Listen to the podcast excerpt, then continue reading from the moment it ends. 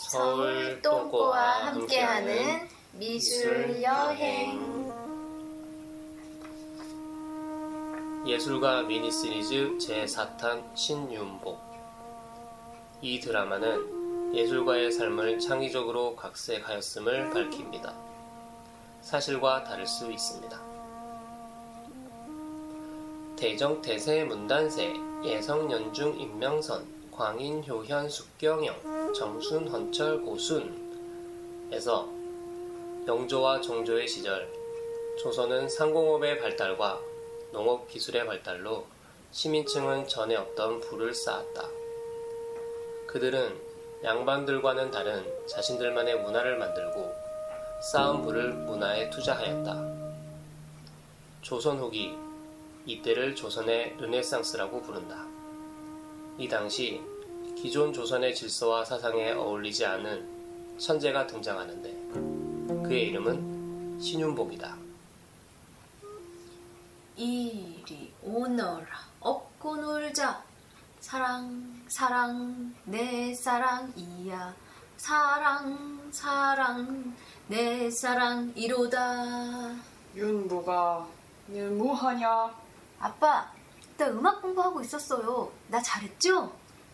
뭐시게 님이 내가 네 그림 그리라고 흔히야 아느냐? 열심히 해야 안 쓰였냐? 알았어요 아빠 아빠가 원하면 뭐든 다 할게요 그림 그리러 가야지 신윤복은 도화서 화원 신한평의 아들로 태어났다. 신한평은 영조와 정조의 어진을 그린 화원으로 산수화와 화조화에 뛰어난 실력을 가진 화가였다.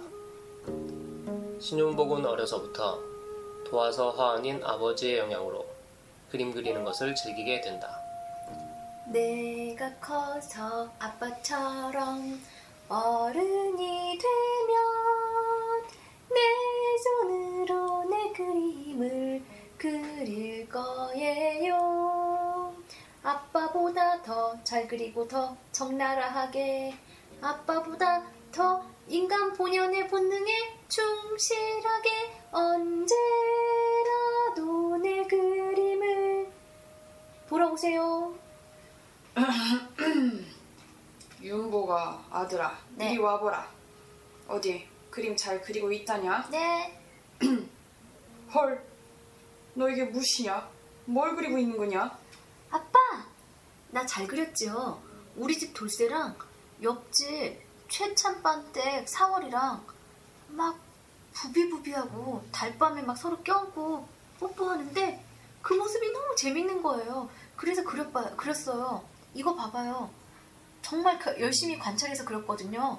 돌쇠가 사월이 가슴에 막 손 놓고 그때 돌쇠 바지춤이 막 이렇게 부풀어 오르는데 음, 어허, 그만, 그만 그만.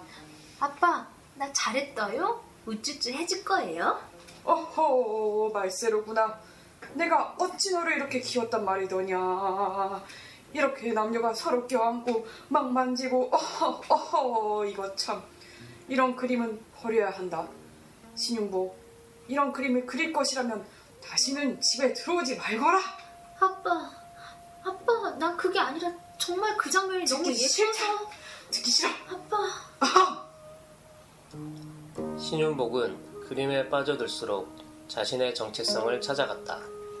남자를 빠져들게 만드는 여자의 몸놀림과 표정, 남자를 홀리며 수줍은 듯 입을 가리는 여자들의 섬세한 손놀림의 기술에서 그는 비로소 자신이 로맨티스트임을 깨달았다.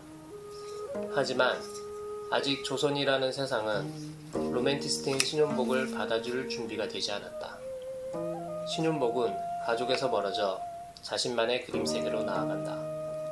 그러던 중 그의 영원한 친구 홍도를 만나게 된다. 원숭이 엉덩이는 빨개.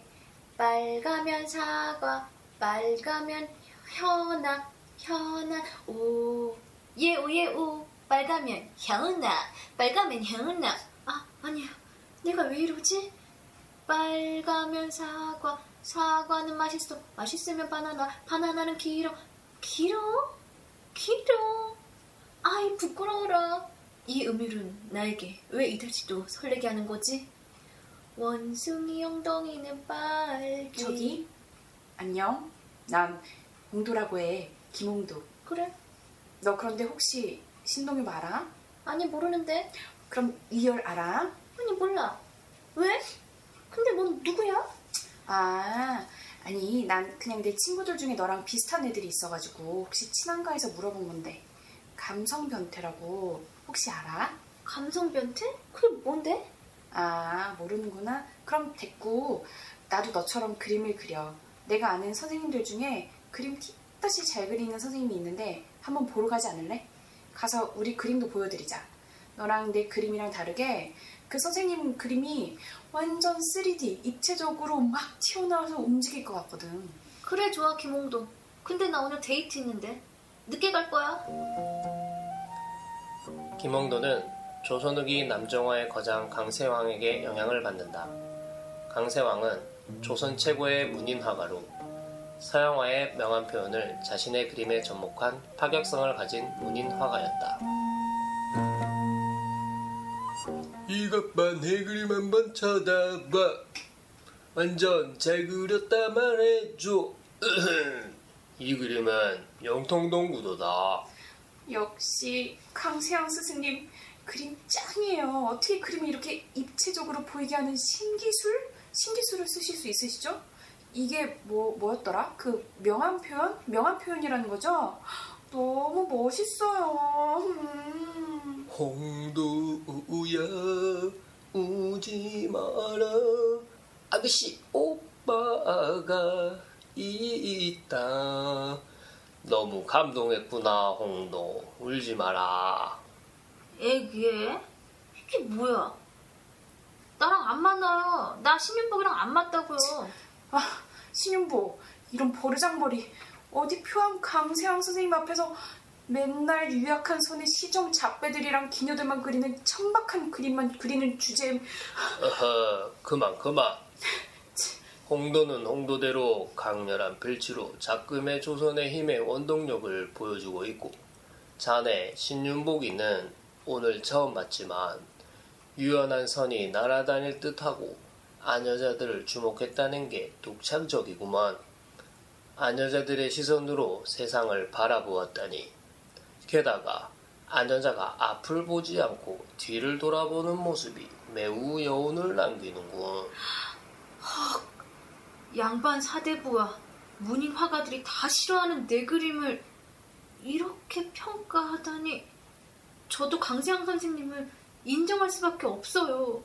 어, 어, 어. 내 그림에서 명암 표현을 쓴 것이 작금의 문인화에서 비판받고 있듯이 신은복, 자네의 참신한 안목과 시대를 반영하는 그림이 공격을 받을 수도 있으니 조심하게.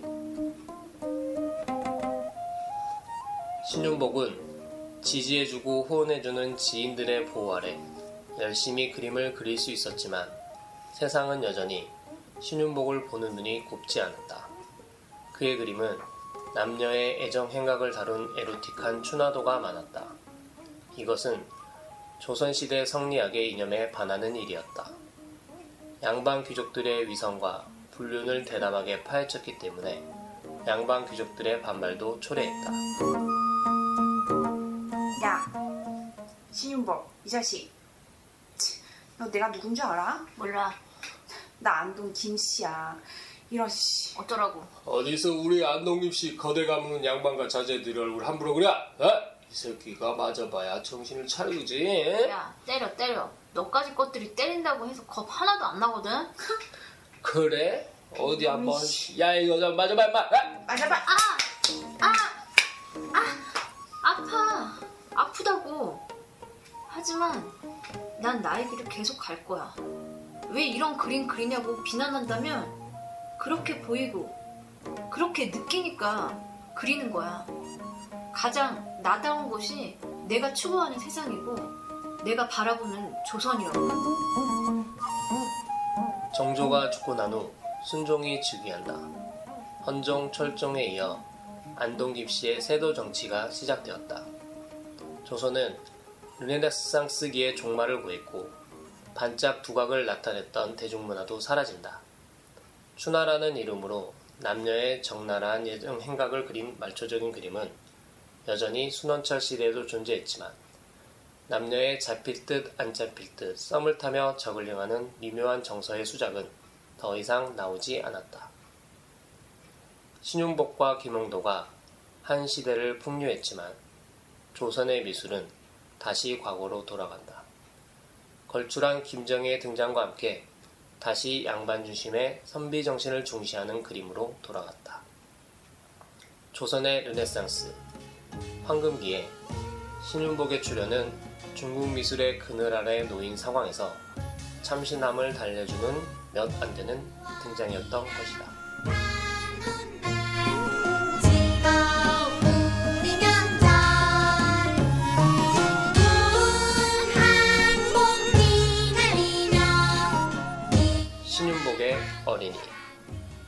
김홍도 신윤복 아버지 양반 1의 미니미니 강세왕 양반이 나레이션의 저감독이었습니다. 그런데 말입니다. 신윤복의 일대기를 다룬 영화는 바로 미인도라는 영화입니다. 영화 미인도는 몇 년도 영화일까요? 스피드 퀴즈였습니다.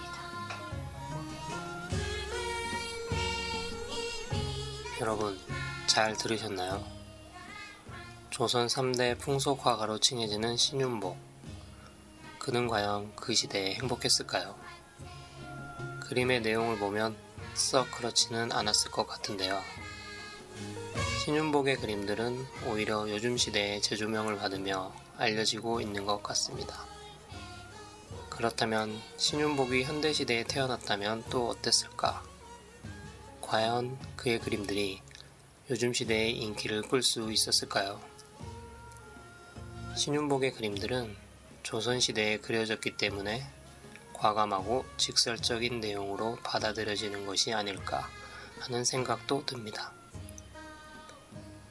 지금까지 서울동구와 함께하는 미술여행, 예술가 미니 시리즈 네 번째 이야기, 신윤복 편이었고요.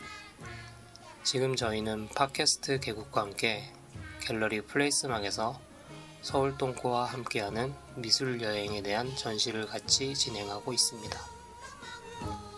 플레이스막은 서울시 마포구 연남동 227-9번지에 위치한 현대예술의 메카입니다. 오셔서 연남동 맛집 순회도 하시고 플레이스막에 들러서 전시도 보시면 좋을 것 같습니다. 자, 그렇다면 여기서 팟캐스트를 끝까지 들으신 분들을 위한 힌트 드립니다. 전시장 안에 들어서면 선물 박스 트리를 만나게 됩니다. 그 박스들 중에 초록색 테이프로 포장된 박스는 여러분들을 위해서 마련한 선물 상자입니다. 이 팟캐스트를 들으신 분들은 전시장에 오셔서 선물 박스를 하나씩 가져가시면 됩니다. 전시는 2014년 12월 12일부터 12월 26일까지 진행됩니다. 자세한 소식은 placemark.com placemak.com에서 보실 수 있습니다. 그럼 들어요. 계속 자, 들어요. 물들어요. Listen carefully. 안녕. 안녕.